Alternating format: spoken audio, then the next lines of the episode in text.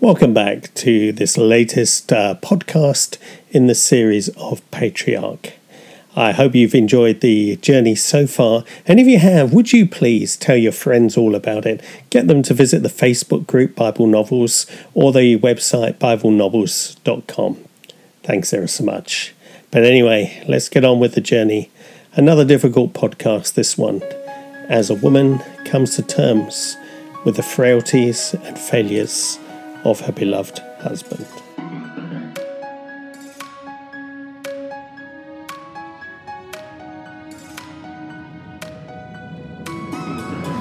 Patriarch, Chapter 2, Part 1. Abram sat on the crag and looked out into the utter darkness of the moonless night. And as he did it, it felt as though he was looking into his very soul. He shuddered as a, a sudden chill shot down his spine. In part, at least, it was due to the cold desert night air, but it was more. The memories and with them the fears of that awful night in Luz still haunted him, and yet there was more still. Guilt and shame at how he had so quickly turned from faith to fear, and utter self loathing at how that fear was now about to express itself. Each night he crept away to, to find some respite from the accusations of these emotions and to rediscover the peace in God he, he had so recently known but now lost. But he found neither. In fact, if anything, every night he knew less peace than the night before.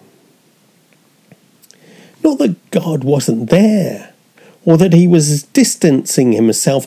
Abram knew he remained close. On one level, nothing had changed. Abram had learnt enough of his God to know that he didn't come and go like the moon and its gods. But now he was also learning that even if God was there, a darkness could still shroud him. And the worst of it was that this darkness was not external and physical, but rather his inner spiritual darkness. A second chill penetrated seemingly to the very marrow of his bones. The truth was, any separation wasn't God's choice, it was his. Disturbed by the thought, Abram got up and stumbled his way back down to the camp and the entrance of Sarai's tent. This restlessness was nothing new. Each night it drove him out of the camp to find solitude. Then, from time to time through the night, it drove him back into the camp to escape the taunting whispers which the stillness allowed to be heard. He only ever got as far as the flap of Sarai's tent and no further. As much as he wanted the warmth and comfort which lay within, he couldn't go there. He paused in the entrance, as he had each of these last few nights, to listen to the heavy breathing of his love. Then, in turmoil, he fled back to the stillness, which for all its mockery was easier to bear. As Abram made his way back onto the crag, the sun was beginning to lighten the sky, if not yet the warm the air, and he could now see back along the path he'd taken the previous day. He sat and reflected again upon this latest journey and its route, his quest for space and solitude, both to graze and worship, which had caused him to have two problems. The first was a practical one that the best grazing land was already populated and therefore offered little space. The second was a spiritual one. Why worship a God who you can't believe is able to protect you? The first problem had led Abram deep down into the Negev to settle in a place where conditions could be tough at the best of times, and these were not the best of times. He had led his caravan quietly and quickly away from Luz and carried on his migration ever southward. He had followed the protected caravan route which had taken him through the city of Kiriath Arba, which he liked, and on another 30 miles through Gerar, where for reasons he didn't understand at the time, he felt far less comfortable. At first, where the land was fertile and water still relatively plentiful, the Canaanites were numerous, and it was only as Abram pressed on into an increasingly arid and dry areas that he found the space he craved. But here is problem was no longer the hostility of the Canaanites, but rather the hostility of the environment, which threatened his whole herd and promised ruin for his household. All around him was evidence of farming, and not just the herds and flocks Abram was used to. Here were fields which in, in recent times grew who knew, who knew what? I mean, wheat or, or barley? Now, however, they were dry and dead. Like the fruit trees and olive groves which stood as a teasing reminder of better times, famine had driven the Canaanites northwards just as surely as they had driven him southwards. And the further Abram went, the worse it became.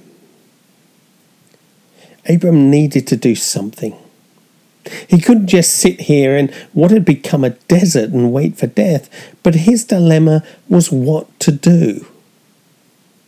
Faith reminded him of the appearance of his God and told him to trust again and head back up north into the land which God had promised him. Fear reminded him of the Canaanites, and more significantly, of his failure to confront them. Could he really revisit the place of his fears and failure. The joy of worship he knew for that briefest of time in Luz was becoming a distant memory. Guilt in his faithlessness had made it increasingly hard to approach his God. This, in turn, had made his God appear so much more remote and therefore smaller in the face of his ever present fears. There were times when, in the cool of the night, Abram would sit under the stars again and remember all God had said and done. At such times, faith rose. A faith which dared to believe God could cope even with his frailty, fears, and failures. But such faith was so much harder to live out in the harsh light of day.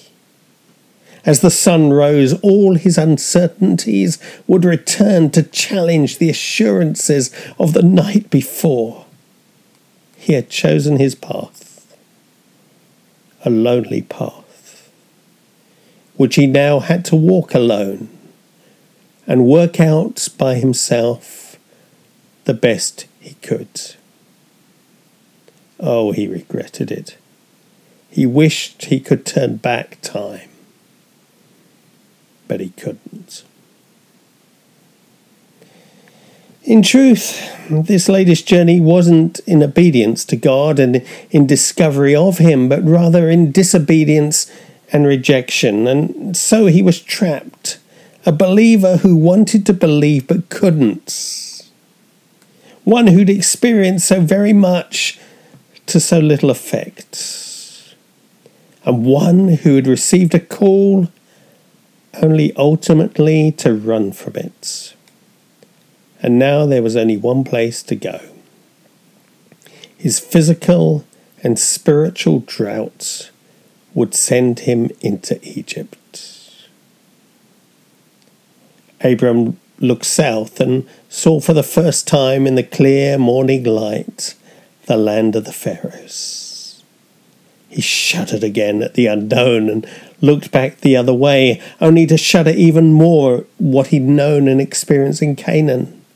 He stood and began to descend the mound with, without appreciating as he did that the sun now warmed the chill and shone down on him on his way back to camp.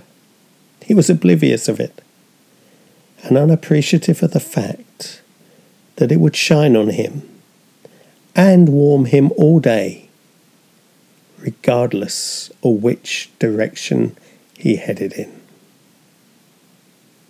And so he headed off into Egypt in fear, feeling so very alone.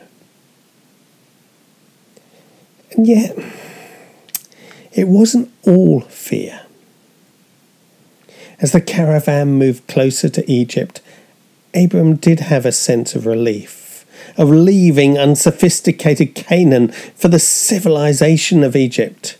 There was a part of Abram which felt an affinity with the canny, rational Egyptians. He traded with them back in Ur and spoke their language both culturally and, up to a point, linguistically. He was confident he could reason with them, and the closer he came to Egypt, the more his confidence increased.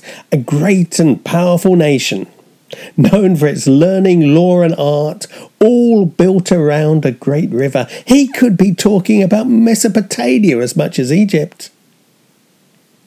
Just one thing scared him Pharaoh.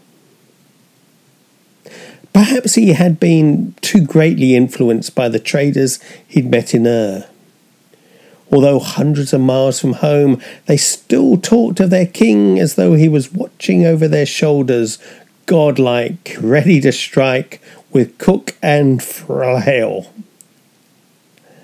Abram had always held the utmost respect for this divine king.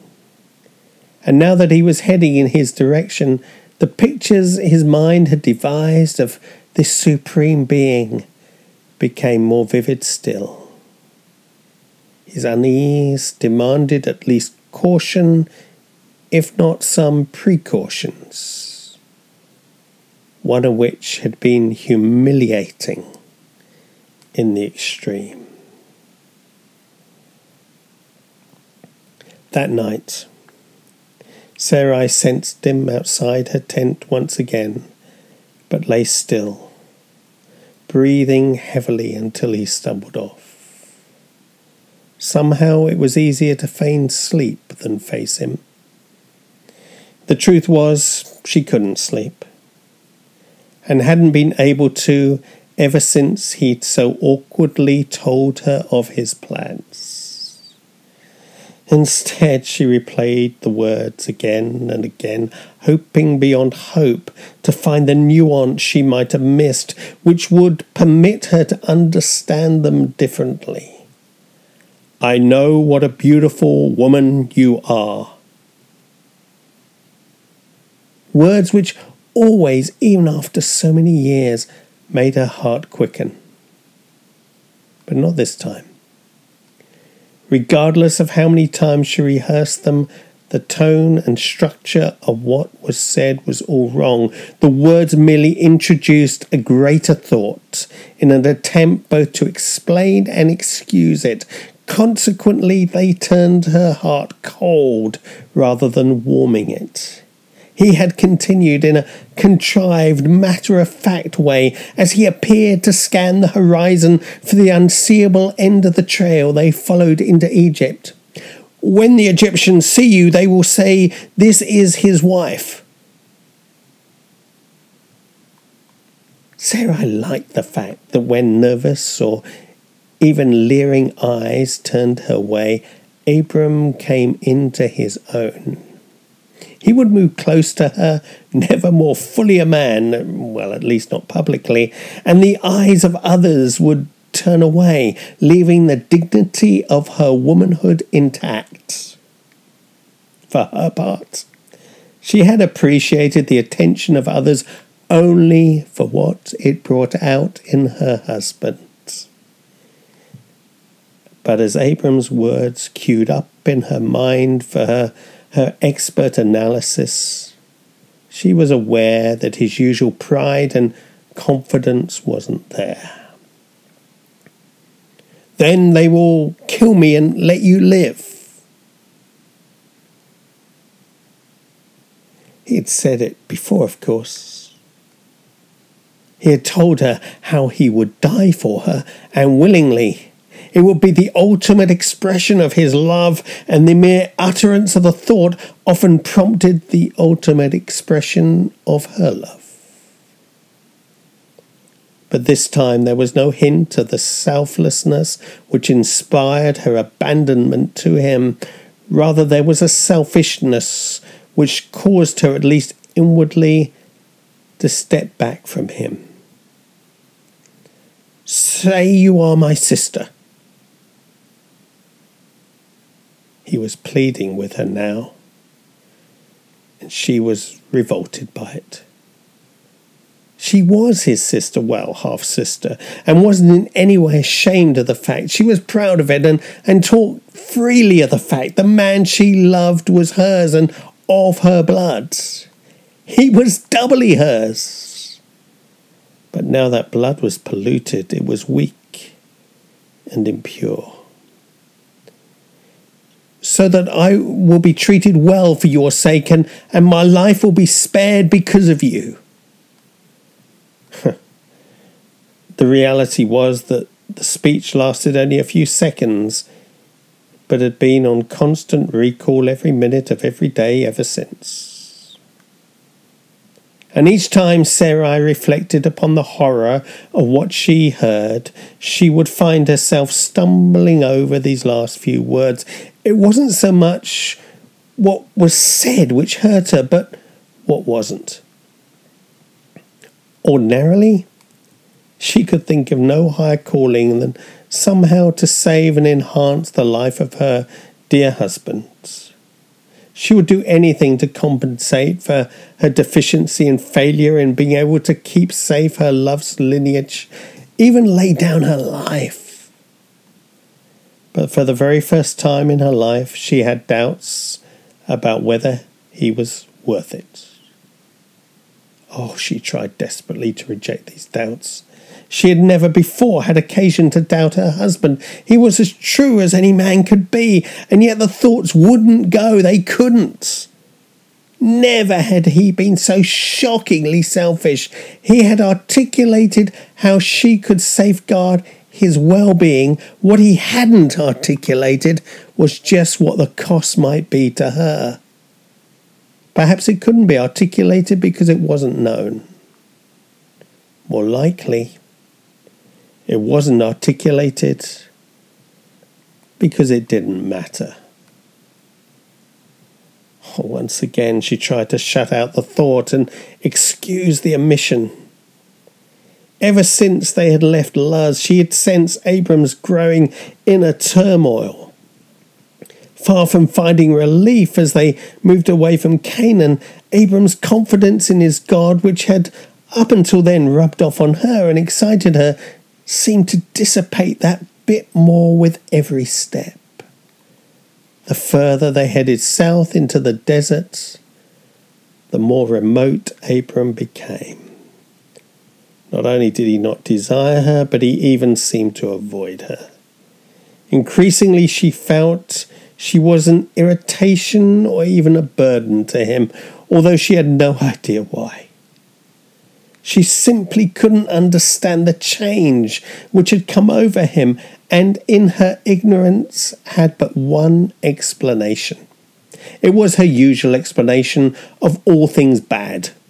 It was her failing and curse, which impacted all those in any way dependent upon her and understandably evoked revulsion in them towards her. But why now?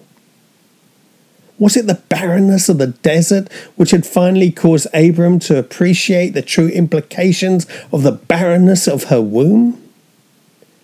But then again, why now? When Abram knew deserts so well, and, and why now? when he had seemingly not only come to terms with her barrenness, but recently somehow believed beyond it. Oh, where had this faith gone? Where had this selfishness come from?